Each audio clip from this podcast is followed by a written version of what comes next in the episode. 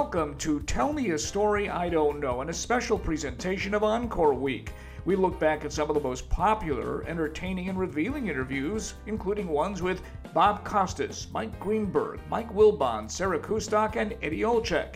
Encore Week is proudly presented by Dynamic Manufacturing, awarded the General Motors Supplier of the Year 23 times. Find them at dynamicmanufacturinginc.com. And by Vienna Beef, home of the Chicago hot dog and an institution since 1893. You can find them at viennabeef.com.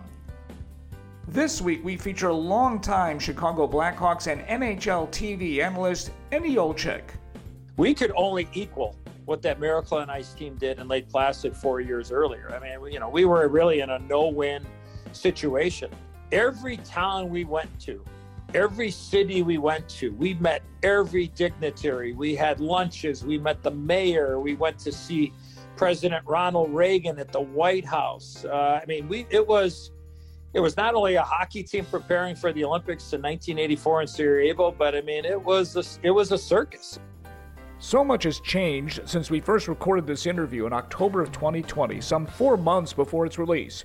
Olczyk's longtime partner in the broadcast booth, Hall of Famer Pat Foley, retired, and last week Olczyk himself left the Blackhawks to become the analyst for the Seattle Kraken, and Olczyk is now the lead analyst for Turner Broadcasting's NHL package. But he's still the same guy I first encountered when he joined the Hawks as a player in 1984. So, Eddie Olczyk, Tell me a story I don't know. I would have this dream of getting drafted by the Blackhawks, and I would, you know, be ready to go play my very first game in the NHL. And, uh, you know, I would get caught in traffic. Um, you know, the toll booths back then were backed up. I was rushing. I was going to be late. I'm sweating. I'm panicking. Like, this was the dream I was having probably I'll say probably eight to 10 months out from actually becoming a National Hockey Leaguer for the first time in October of 1984. So, I mean, this dream had everything. Like I said, I, I woke up late from my nap. The traffic was bad. I got to the old Chicago Stadium, parking in gate three and a half, and the security guy there, I think it might still be, I think it was Frankie Tomaselli, who's still doing the same thing right now at the United Center, parking cars for the for the employees and the players of the Blackhawks on on game nights. And I get to the you know I get to the gate and you know he's asking me who I am and you know where's your ID and you know I didn't have my ID and I was trying to tell him I was you know a player and I was just frazzled. You know, I went into the rink. You know, uh, they asked me at gate three and a half for my ID, and you know, I just was. And I would wake up, like I would just wake up in uh, in this dream. But but I would have this dream, George. I'm not going to say I had it three days a week, but pretty damn close. Like it was one of those where I just was like scared to death. And again, I, I was not drafted yet. Now that's the key. I had not been drafted yet when I was having these dreams. Well, sure enough, in June of '84, I got drafted. The Blackhawks ended up taking me third overall, and this dream continued. So I went to training camp as a young 18 year old hockey player, and again, uh, very wet behind the ears and, and naive. And our old trainer, uh, our medical trainer, Skip Thayer, and I said, you know, Skip, you know, I said, I've been having this crazy dream. He goes, well, well, tell me about it. So he really like took a great interest into wanting to know about this dream.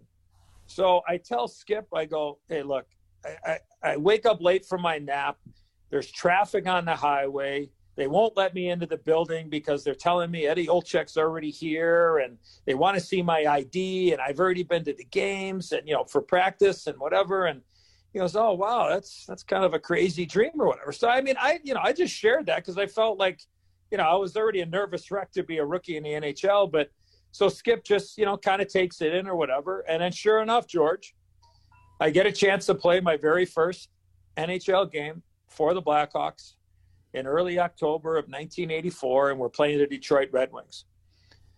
I don't get up late for my nap, but I kind of feel rushed, right? I'm so excited. I'm gonna, you know, I'm finally gonna live a dream. I'm gonna walk up those old, the old staircase at the Chicago Stadium. So I go to pull in where I've been for the last couple of weeks for exhibition games and parking, and everybody knows who I am. And I pull up, and sure enough, the security guy stops me dead in my track, in my car, and he says, hey, where are you going? And I go, uh, I'm here to play the game. He goes, who the hell are you?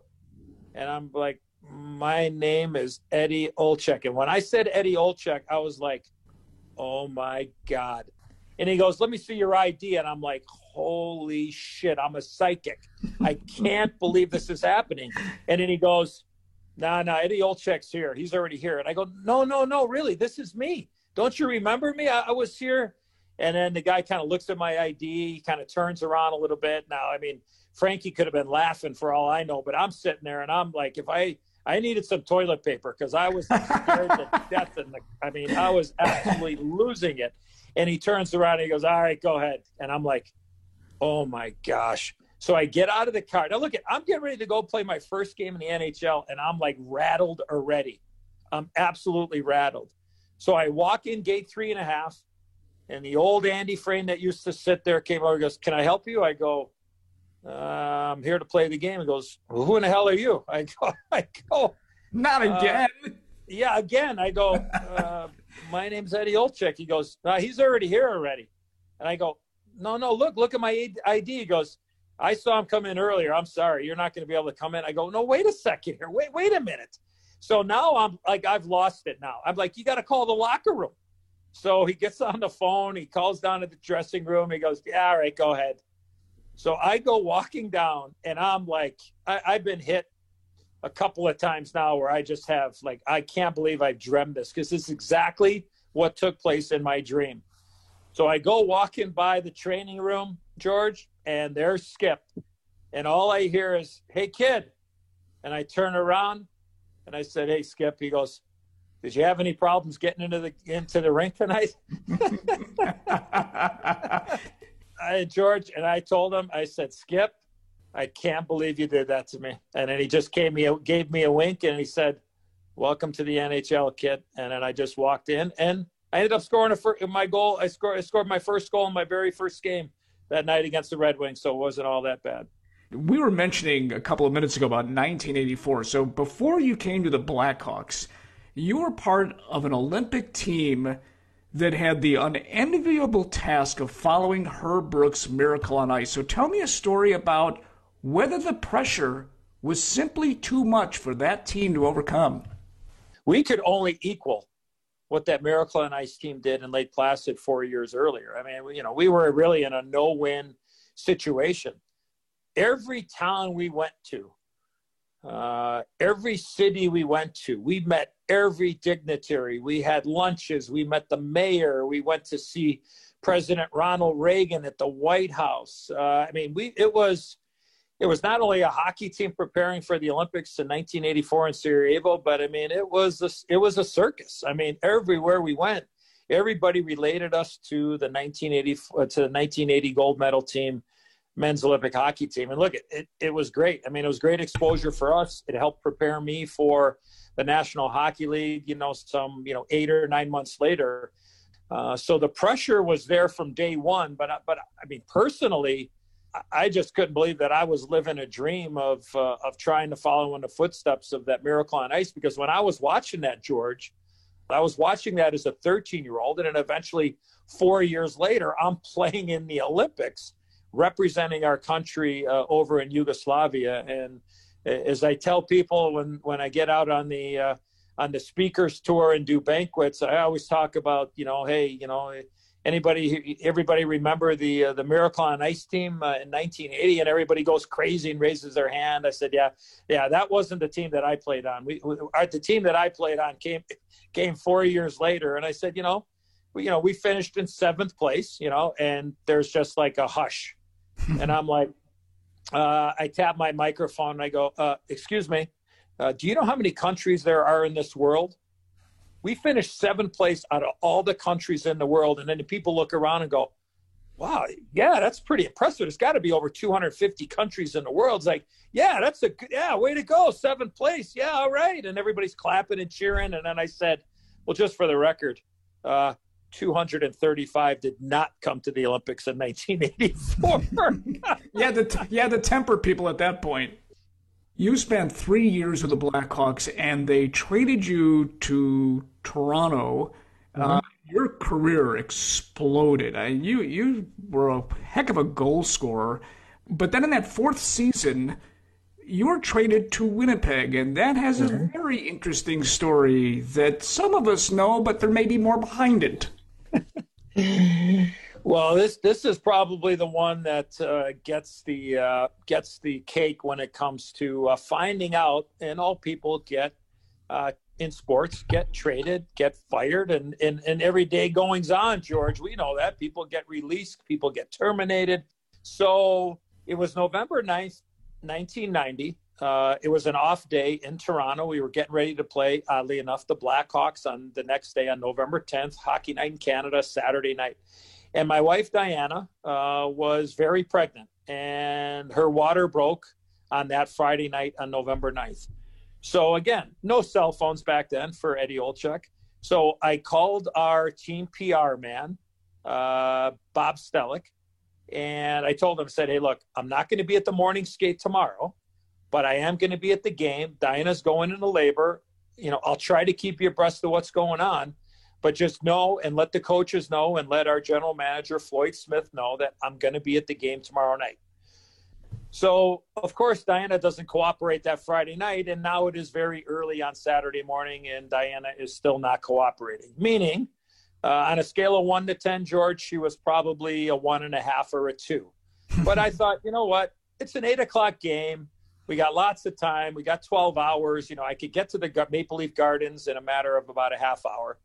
So at about 11:30, uh, I call to just check in with the Maple Leafs and let them know, say, hey, look, Diana hasn't had the baby yet, but I'm going to be at the game. So at about 2.30, 3 o'clock, George, uh, Diana starts cooperating. So she goes from about a 1 to about a 5 or a 6. And the doctor says, okay, Diana, hold on. Let me put my catcher's mitt on here. We're, we're going to we're gonna have ourselves a baby. Okay. I'm like, okay, I get the analogy here, Doc. So let's go. I got a hockey game to get to. That was pretty much what I was thinking about. So while we're in labor, at about five o'clock Eastern, a nurse taps me on the shoulder and she hands me a note. And all it says on the note, it says, the Maple Leafs are on the phone. So I look at her, and again, my wife is on her back. Obviously, she's getting ready to have the baby. The doctor is at the foot of the bed. There's all kinds of medical contraptions everywhere. There's people all over the place. And I tell the nurse, tell the Leafs I will be at the game. Diana is having the baby. She leaves. She might have been gone, George, maybe 90 seconds. She comes back. She goes, They really want to talk to you.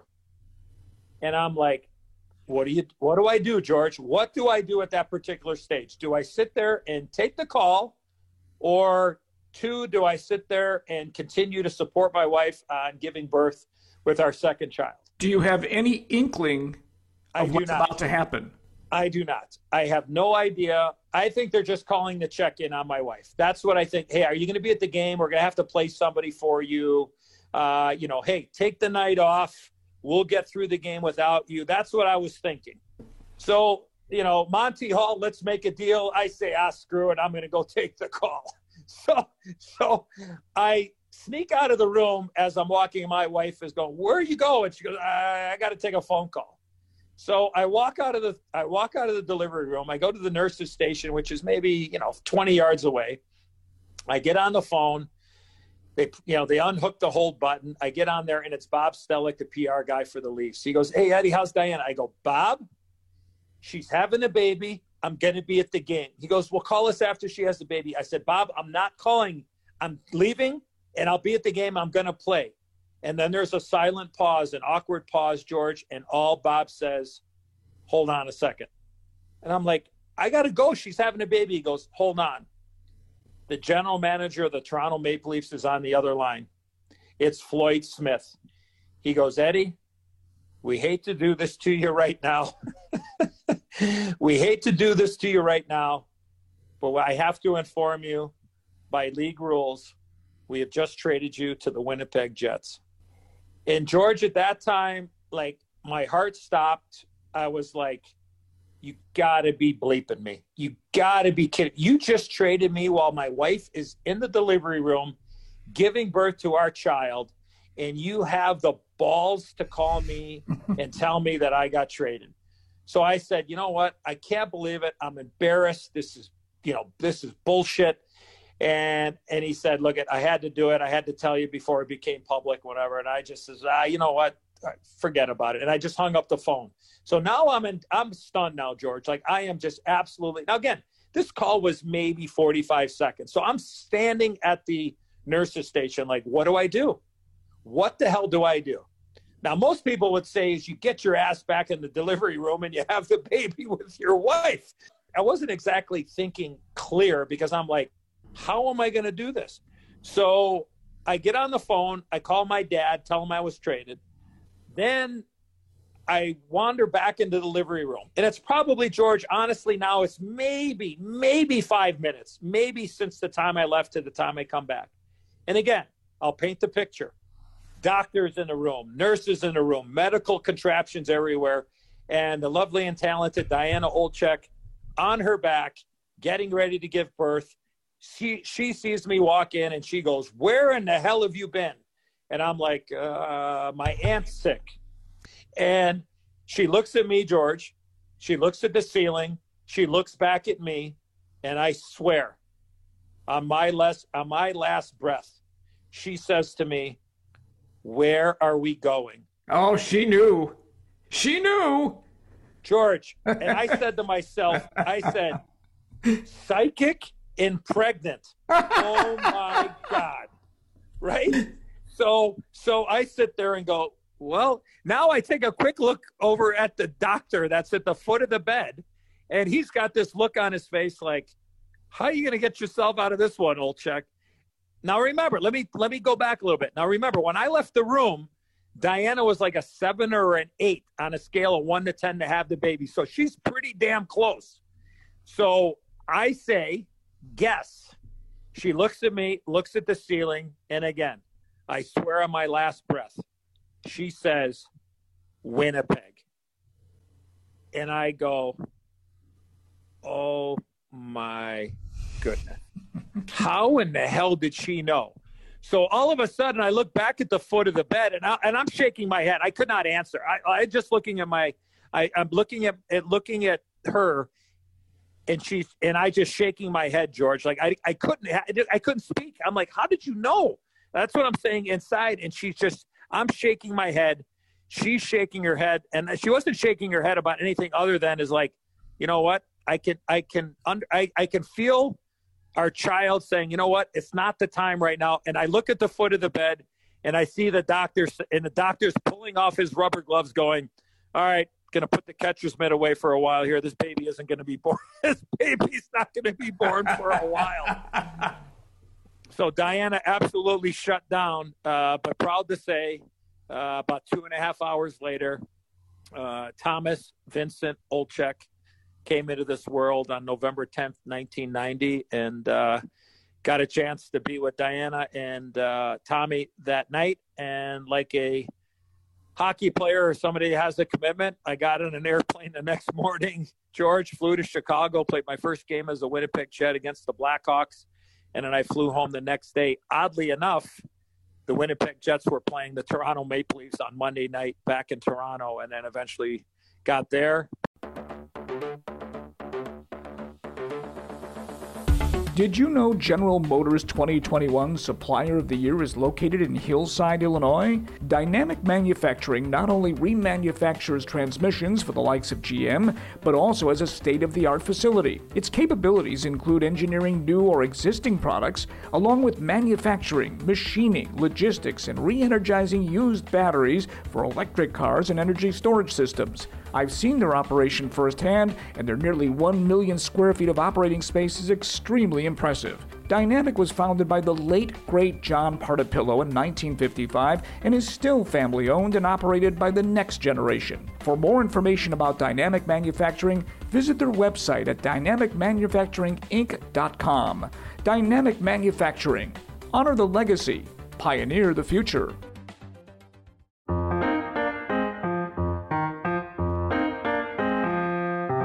Want to hear more great guests on Tell Me a Story I Don't Know? It's easy. Just follow me on social media at George Ofman. That's O F M A N. I'm on Twitter, Facebook, and Instagram. And please follow or subscribe to this podcast on Apple Podcasts, Spotify, or wherever you get your podcasts. Anna and Tommy home, and then I made my way to Winnipeg until they joined me about six weeks later. I have a story to tell about Eddie and me. I was 30 when you began your career with the Blackhawks. And it didn't take me very long to realize you were pretty good at this game, but you were also pretty good at something else. You're a damn good talker.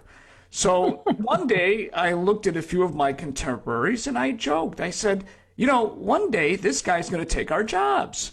Well, perhaps I was somewhat clairvoyant, but you did, in fact, use your voice and good looks, I might add, and parlayed them into an extremely successful career as an analyst. So tell me a story I don't know about when you actually knew this might be part of your future. Boy, what a backhand and from our Honda goal replay. The backhand from Patrick Kane. And watch his puck roll on edge, Pat. Right at the last second, it rolls on edge. And Patrick Kane hesitates a second. We're going to get another look at that same exact replay. You know, the last three, four years of my career, George, I really started thinking about, you know, what am I going to do? You know, it's it's 1996. I had played 12 years in the NHL, and it was like, you know, wow, I, you know, yeah, I think I could play forever, but we know that mother and father time are undefe- undefeated, and I got to start preparing for life after hockey. And you know, I just got an opportunity where I started able to do some uh, some NHL radio, where I was a color analyst, and uh, you know, I did a couple of sidekick uh, radio shows in the morning back in Chicago. I remember on Q101 uh, FM for uh, Murph in the morning. Uh, I did a a weekly weekly spot with them. I had my own week, you know, you know, once a week uh, radio show when I was, uh, you know, with the Blackhawks. So I, I, just, again, I just enjoyed communicating, and I found it to be just something that I might want to pursue when life was, you know, of ho- being a hockey player was over. And I think being prepared three or four years earlier really helped me get ready for it and you know, I did some, uh, you know, I did some TV work for ESPN, and you know, what's interesting about that, George, is that my first TV appearance appearance for a hockey game was back in, I want to say it was back in 96, 97, where I was on my way out to Denver, Colorado to do a playoff game for ESPN, uh, Red Wings Avalanche, and unfortunately and sadly, Columbine happened. The mass shooting at the high school yes. at Columbine. And we went out there and they canceled the game. So, my first national TV hit as a broadcaster was about the cancellation of that game uh, right after Columbine. Isn't that something and, how you can get thrust into something like that? Yeah, I, I mean, it was just like I, I, couldn't believe it. Like I was just so myself and Dave Ryan, longtime broadcaster, uh, we had to do a hit uh, for Sports Center at the old uh, McNichols Arena, and talking about the cancellation and you know it was unanimous on both sides and doing right by the community and, and the people that we lost in that in that massacre. And like that was that was my introduction to television uh, on a national stage uh, to be a part of that. And then they ended up playing the next night. But um, you know i just think george that it was it was in the calling you know i have the the gift of the gab and uh, I've been very fortunate for the people that I work with and work for, and uh, I've just been very lucky. So uh, it started at the end of my playing career, and I'm glad that I was prepared because a lot of players that I know, I mean, you know, you always think you're going to play forever and the money's always going to be there, but uh, you got to pre- be prepared uh, for life after sports or hockey because, uh, as I said earlier, mother and father time are undefeated. You know, the funny thing about all this is when you were done with your playing career is when you began your broadcast career. But then three years later, you're, you're broadcasting with Mike Lange and the Penguins. The Penguins say, uh, Eddie, we would like you to be the head coach, which is the opposite of what people do. So tell me a story I don't know about your only coaching stint in this league. I had the bug, and I was I was ready to take the plunge, and my wife was behind me, and I, I was as you mentioned, I was broadcasting the Pittsburgh Penguins for three years, and at that time they had not they did not have a coach in place, a head coach in place for any of the three teams that they were involved in. So sure enough, I go in and have a meeting with Craig. I emphasize to him that um, I would love the opportunity to be considered for the head coaching job in Wilkes-Barre Scranton in the American Hockey League. You know, we have a nice two or three hour meeting. And Craig calls me back and says, "Hey, why don't you fly? You know, why don't you come back to Pittsburgh and uh, you know we'll we'll have a we'll have another meeting." So we go into the meeting, and as as the meeting is going on, George, I can see this meeting is is is trending towards the big club now it's trending towards of who we have, what the plan is, where we are, where we're trying to get to. And next thing you know, it's like five hours later. Now, full disclosure, I have known Craig Patrick for almost, you know, what, since 84. So this, I mean, I've known Craig Patrick for 20 plus years. The whole time, George, I was thinking about the minor league job. So, but as that interview was going on, we're talking about the plan of the big club who's there, who we're going to trade, you know, what we're trying to do.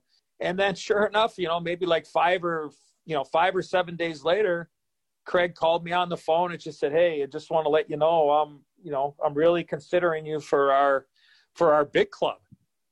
And I'm like, oh man, you know, like again, no experience, NHL team, a team that I had ties with, obviously playing and broadcasting and we had another meeting and then they offered they offered me the job. And you know look i look back now and say i would never i would not trade in me saying yes. I would not trade in the experience that i got the people that i had met.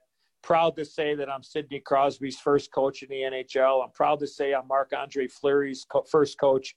I would never trade it in for anything that experience that i had. And uh, uh, I miss it greatly. I mean, I miss I miss being around the guys. I miss being in the trenches.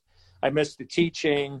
Uh, I miss seeing the guys enjoy the winning, and I miss correcting the the losing. But um, it's made me a better broadcaster. I think it's made me better in a lot of areas in my life when it comes to having been a coach in the league. And I'm very thankful to Mario and Craig for giving me that opportunity. And uh, it's something that uh, you know that I learned a lot from. So, after you're dismissed, you begin what has now been a long and rewarding broadcast career with the Blackhawks, albeit not with Pat Foley at first. People may not remember this. He was banished by Bill Wirtz, hired by the Wolves for a couple of years. You're working with Hall of Famer Dan Kelly's son. Mm-hmm. But after that, you're not you're united with Foley, and it's been a love fest ever since. So tell me a story or ten about working with that guy. yeah, I mean, Pat is. Uh, I think people can tell the rela- I hope. I hope people can tell the relationship that we have on the air. It's exactly the same off the air. The blog is brought to you by Bob Ladoni, your nationwide insurance agent serving the area for 26 years. To join a nation, contact Bob. Join Bob.com and remember nationwide that's right, Bob. Wait a minute. Who who does that blog? Bob. Oh, okay. Nationwide is on your side.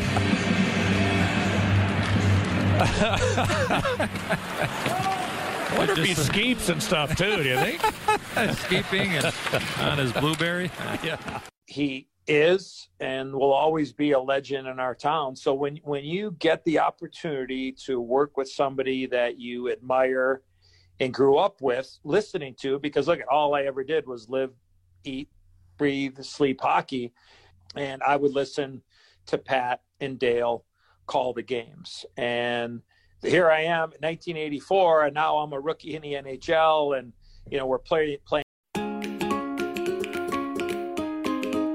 Vienna Beef, two words synonymous with hot dogs. They're the home of the Chicago hot dog and an institution since 1893. If you've had a hot dog, chances are it was from Vienna. And did you know there are more locations selling Vienna in Chicago than McDonald's, Burger King, and Wendy's combined?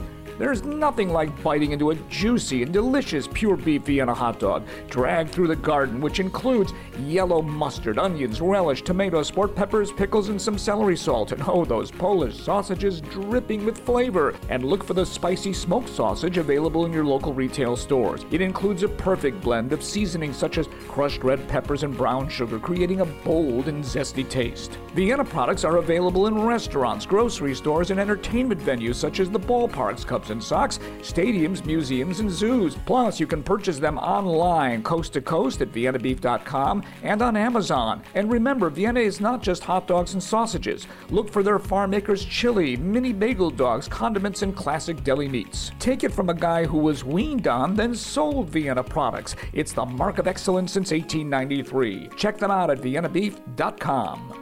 What's the easiest choice you can make? Window instead of middle seat? Picking a vendor who sends a great gift basket? Outsourcing business tasks you hate? What about selling with Shopify? Whether you're selling a little or a lot, Shopify helps you do your thing, however you cha-ching. Shopify is the global commerce platform that helps you sell at every stage of your business. From the launch your online shop stage to the first real life store stage, all the way to the did we just hit a million orders stage. Shopify's there to help you grow. Whether you're selling scented soap or offering outdoor outfits, Shopify helps you sell. Wherever and whatever you're selling, Shopify's got you covered. Sign up for a $1 per month trial period at shopify.com slash try. Go to shopify.com slash try now to grow your business, no matter what stage you're in. Shopify.com slash try. And I get to meet Pat, and I get to know him, and you know, we just hit it off. It would be easy to say someone has lived a charmed life when you grow up here with aspirations of playing for the Blackhawks, which you did, to the subsequent things that happened to you in your professional life. If only everyone lived a charmed life. So tell me a story I don't know about your battle with colon cancer, which left us all following with riveted and emotional interest. I, I really never had the persona George, of or reputation of being a tough guy. Uh, I've always been very sensitive. I've always worn uh, my heart on my sleeve. Uh, I've always been very honest and forthright my whole life. So when I went into my battle with stage three colon cancer back in uh, the summer of 2017, uh, I relied on my faith. I relied on my wife, Diana, and the understanding of uh, this horrible disease does not discriminate. And when I was told on August the 4th of 2017 at 7:07 p.m. that my tumor had been sent out for a biopsy and it came back uh, stage three colon cancer, when I heard those words from Dr. Scott Strong at Northwestern Memorial Hospital, the first thing I thought of was, okay, well, how long do I have to live? And I was scared. Uh, as I said, I wasn't a tough guy ever. Um, but when I went and met with Mary Mulcahy, my oncologist at Northwestern, we had a 48 minute meeting. I don't know how I remember it was 48 minutes uh, long, George, but we had a meeting, my wife, myself, and Dr. Mulcahy. And the only thing I remember in that conversation was, and I had the thousand yard stare sitting in his office thinking, I'm sick. I've been told I have cancer and I'm getting ready to start chemotherapy.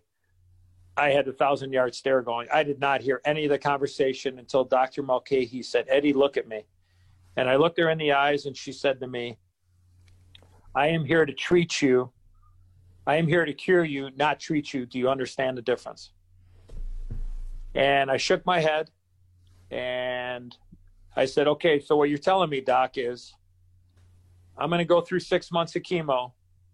I'm going to trade in six months of hell for 50 more years. Is that what you're telling me? And she says, That is my hope, Eddie. And I said, Okay, where do I sign? And I started my treatments, George, on September 11th of 2017, my first treatments. I took two chemos, one at the hospital, and I took one at home for 48 hours. And if anybody, and we're all touched by this horrible disease, but if anybody knows anything about chemo, it has the ability to break you down. It brings you to your knees. Uh, I had terrible side effects from headaches to nosebleeds to neuropathy to blood clots to just going to the bathroom without having to go. Like I would just, I would just crap the floor. And I was thinking, how am I gonna, how am I gonna live like this now? But how in hell am I going to get through the next next six months of this and not even know what's on the other side? So I got the treatment too, and this is probably the most uh, impactful part of my whole journey. Is I had my second treatment, and it brought it broke me down. It, it brought me to my knees, and I just told my wife, "I'm done. I quit." And George, I had never quit at anything in my life. Uh, when people told me I would never make the NHL because I was uh, American kid from Chicago, and those in, in those type of players don't ever make it to the NHL.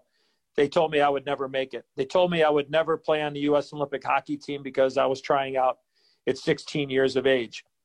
I had people tell me I could never become the first American board lead.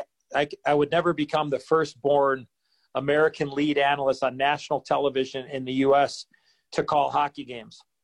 George, when I was down 200 bucks at the racetrack, well, I'll check that. If I was ever down $2,000 at the racetrack, I was not quitting. I was not going to bail. But the cancer and the chemo brought me to my knees, and I told my wife, I quit. I can't live like this. And I was scared. And my wife grabbed me, and she looked at me, George, and all Diana said is, You got to fight. You got to fight for me. You got to fight for our four kids and you got to fight for all the people that love you. God, everybody wants to know how's Eddie, so uh, hey, give us everybody an update.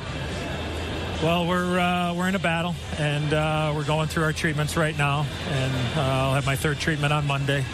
Uh, it's uh, I, the support that I've had, Pat, from you, from the Blackhawk organization, Rocky Wirtz, John McDonough, Jay Blunk, Dr. Michael Terry, who has spearheaded everything for me with all my treatments and all the great folks over at Northwestern Hospital, the support of my uh, my family, my friends, and uh, all the great Blackhawk fans and all the hockey fans out there, and the horse racing fans, uh, uh, and all the people that uh, have grabbed me and sent cards and texts and emails. And- we did a lot of crying. We had a moment that lasted 30 minutes. I cried for 35 of it, and I just I reset, George. I, I reset and I said, you know what? I'm just going to go day to day.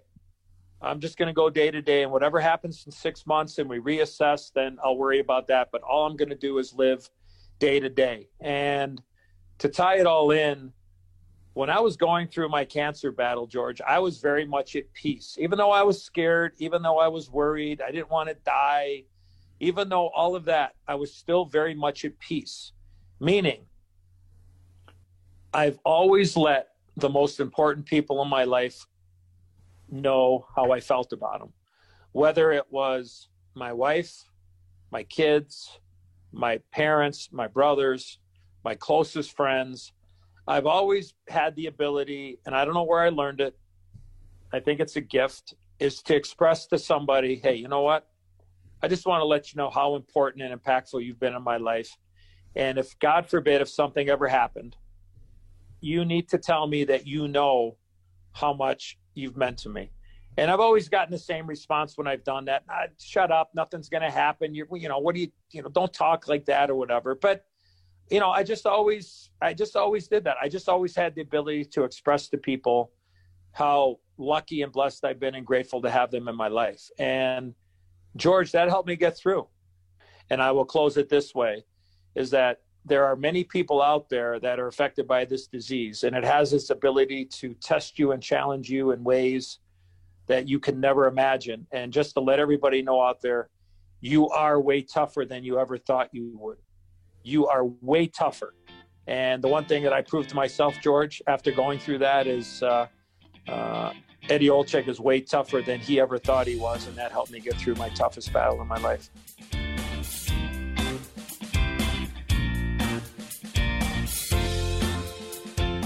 You're listening to Tell Me a Story I Don't Know. I'm George Hoffman with Eddie Olczyk. And I just want to let you know, Eddie, we have approximately tree turny tree left to go in this interview. I know you love horse racing. You are a very, very good handicapper. We've now seen you on national television. So tell me a story when you got hooked on this sport. And what is it? What is it about long shots that must be like scoring a hat trick with you?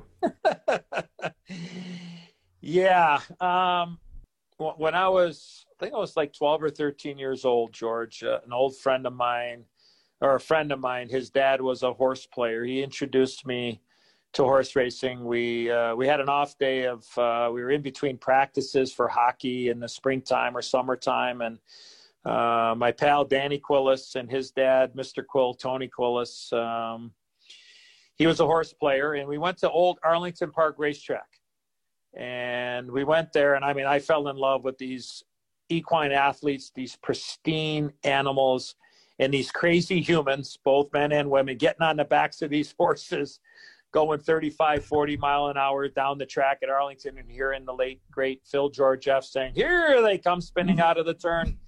And I, I just was enamored with the, with the, with the human and equine connection. Like I just thought it was just amazing. And you know, then you started learning about well, wow, you know, if you pick the right numbers, you might be able to turn in, you know, five bucks into fifty bucks, or you know, ten bucks into a hundred, and whatever. So, look at at the start, you know, you're just playing numbers, you're playing colors, you're playing names, you're you know, you just whatever.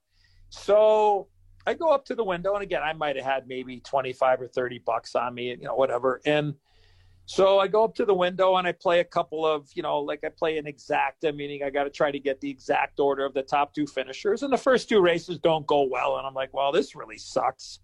so I get the next race and I, you know, I put a couple of horses together and sure enough, I invested, I think I invested $8 and uh, I hit for 118. It's a good like, return Wow, yeah, this is a great ROI here. I mean, I could go for this. This is pretty good. I mean, look at it. I was making, I think I was making like twelve dollars a bag when I was caddying at Midlothian Country Club at the time. So I mean, you know, look at you get 118 bucks in about a minute and 11 seconds. Like this is a hell of a gig. So again, George, my first couple of bets didn't go well. So I went back to the same teller that I had lost at he sold me the winning ticket. So I went back and he puts the ticket through the machine and he goes, Hey, kid, how old are you? And I said, Well, you didn't ask me how old I was when I lost. And the guy, the number comes up 118 bucks. And the guy starts, you know, he pulls out a hundred dollar bill, he pulls out a 10, a five, and then a couple of ones. And I figured, you know what? I'm just going to give this guy a couple of bucks for selling me the winning ticket, you know, even though I did all the work. And he gave me a quick wink. And uh, George, uh, I've been hook, line, and sinker uh, ever since uh, making my first couple of wagers. Now, to tie it all in, um, sadly, uh, we lost Mr. Quill. We lost Tony Quillis, the gentleman that was a great hockey manager for me as a kid. We lost Mr. Quill to his cancer battle uh, right this last January of uh, 2020. Um, but I am proud to say that right before that was the Breeders' Cup. Mr. Quill was in his battle, and we knew he didn't have much time left. And uh, I had given him a few winners over the years and bet some of my picks on TV over the years. And uh, I'm proud to say the uh, the last pick that I gave Mr. Quill uh, was a winning one, a winning one before he went up to the uh, horse racing skies, and uh, I feel awfully proud that uh, the gentleman that introduced me to horse racing, uh, I was able to send him off uh, the right way by giving him one last winner. You know, look, Tiz the Law certainly is, you know, is the horse to beat. Three to five, I think, might be a gift. Jeff, when you look at the departure of Art Collector, who was going to be my pick, full disclosure, but uh, three to five might be a gift. Uh, I think he's probably going to go off like more like two to five. But I, I find this really interesting the way this race is ended up being drawn. You see the horses to the first the first nine on the inside, and then you get to the outside. I would be remiss, Eddie, if I didn't ask you to tell me the story about how you managed to turn this a pick six into a whole lot of money. I remember we're talking about a whole lot of money. Yeah. Um, well, I was uh, traveling home from the. Uh, I was traveling home. I believe it was back in 2010. Back in 2010, I was traveling home from the uh, Las Vegas Awards for the NHL, and I was flying home. And I got home in time, and it was a Friday night in June. And I was betting the late races at Hollywood Park, uh, which is no longer there. So they had a pick six carryover meaning. It's like a lottery. Like if, if nobody gets the winning numbers it carries over. So that's what it was. So that night i get home i make a $168 investment. So meaning it was a $2 bet. So there were 84 combinations i had with the numbers that i picked for six consecutive races. So watching the races i'm two for two my lone pick in the third race has to win it's the only way that it, that I have a chance at winning this pick six. And to let people know that the pool had a million five in the pool. So there was a one million five hundred thousand dollars in the pool. I picked a long shot. The horse was 17 to 1. I just liked the way the horse was training. He was coming back quickly. Hmm. I thought if the jockey rode it the right way, we would have a chance to, you know, to win the race. So sure enough, they're turning for home and here comes this horse. I think the name of the horse was Streets of Heaven. This horse comes, he looks like he got shot out of a cannon. He wins the race at 17 to 1. So now I'm three for three. So I guess the, the, the analogy would be is, oh, wow, we see the lottery balls drop. We got the first one, we got the second one. Now we got a real obscure number, and boom, it hits. So now you're thinking, wow, I got a shot here. I got a big shot. So sure enough, race four hits, race five hits. Now we're in the last race. There's 10 horses running. I have eight of the 10 horses. You had eight of the 10 horses picked? Yes, in that last race. You can't lose just about. No, no, I can't lose, but the difference between making 25 grand and a million five is all over the board and I have a 8 and 10 chance of turning a $168 investment into 25 grand or a million five. So being the uh, the competitive horse player that I am, and this is very late at night. Again, this is LA time. It's like 10, 15 in LA. It's 12, 15 in Chicago. So I call one of my buddies that's living in New Jersey to share the news. Hey, I'm alive. You know, watch the race. You know, good luck, all that kind of stuff. And I also call a gentleman that most hockey fans would know the name once I say it, who is a horse player extraordinaire as well. I pick up the phone and call Joel Quenneville. Mm-hmm. Now, lo and behold, Joel Quenneville is on the East Coast. It is 1.15 in the morning. I want to share this news with another horse player. I pick up I pick up the phone, I call Joel Quenneville. On the first ring, Joel Quenneville is on the other line. All he says to me, Are you alive? Are you alive? and I tell him what I tell him what I got he's excited. He goes, I really like the 10. And that's who I had. I had the 10. He said, I think the 10's going to win. And I think the name of the horse was Suances de España. That's the name of the horse was. Suances de España was the name of the horse. He was the 10 horse. So we're watching as a family. The horse goes by. I got four or five of the horses that are coming down the lane. I'm going to win. Like I'm going to win between 25 and $500,000. And sure enough, the 10 horse wins. The one that Joel Quenneville said would. Here come the payouts. You got to wait. You got to wait. And sure enough, the $168 investment turns into $500,000. What's your reaction? For the react. Well, first the reaction was is I got even, George. and then and then and, and then and then I think and then I think according to my kids because I kind of blacked out I think according to my kids uh, the lovely and talented Diana Olczyk yells out we're gonna get a pool uh, which did not happen which did not happen just for the record um, the ROI for that night uh, for me, George, was uh, pretty salty and uh, something that I'm very proud of. And uh, I got lucky. Every squirrel finds a nut every once in a while. I like to end all of these interviews with the same question, Eddie. Tell me a story of what you would have been had it not been for hockey. I would have been a baseball player, George. Um, my dad, uh, the real Ed Olczyk, believes uh, that I would have been a be- better baseball player than a hockey player. Um, I loved baseball as a kid. I don't want to say sadly, but I chose this with the support of my family. Sadly, I gave up baseball at 14 years of age to become a hockey player. Uh, I really would have been, really would have been interesting to see if I would have chosen to play two sports a little bit longer and see where it might have taken me. You know, I mean, look, I, I hear the stories of and know the stories of Danny Ainge and Bo Jackson and and uh, and, and prime time and you know guys like that. Um, I always wonder what might have happened, um, but I I really believe I, I really do um, that Eddie Olczyk uh, would have been a baseball player if not a hockey player. Thanks so much for your knowledge, expertise through all these years, and thank you, Eddie Olczyk, for telling me a story I don't know. My thanks to NBC Sports Chicago, WGN TV, and Jeff Siegel and ExpressBet.com for those memorable highlights.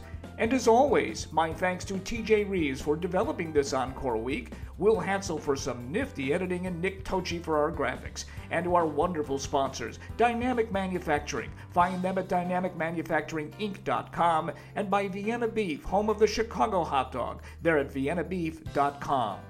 Tune in tomorrow when we conclude Encore Week with our very first guest, ESPN's Mike Will.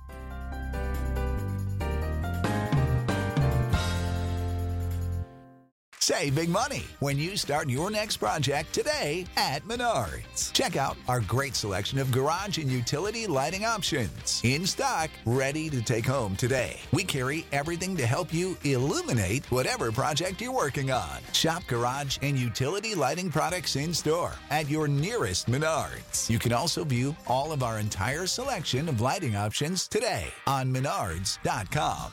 Save big